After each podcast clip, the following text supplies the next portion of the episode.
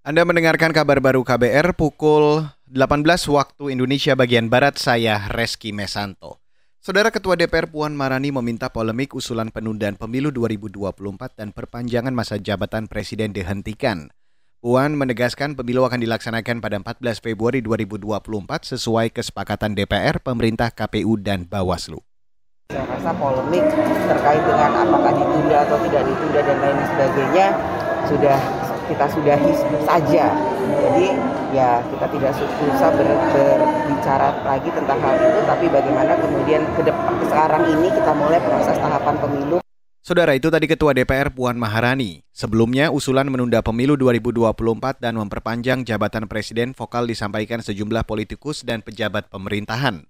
Terbaru Wakil Ketua DPR Muhaimin Iskandar menyebut usulan menunda pemilu untuk menolong rakyat dan Wakil Presiden Maruf Amin.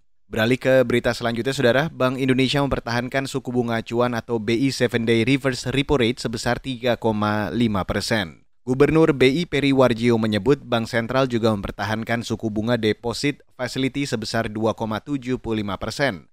Selain itu, suku bunga penyediaan dana rupiah atau lending facility juga tetap sebesar 4,25 persen.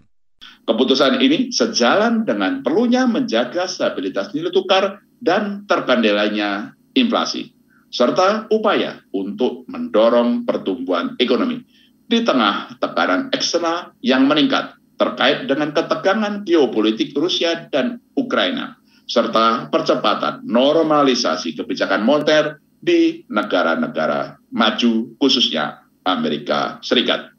Peri Warjio menambahkan Bank Indonesia terus memperkuat kebijakan nilai tukar rupiah dan kebijakan transparansi suku bunga dasar kredit guna mendukung pemulihan ekonomi.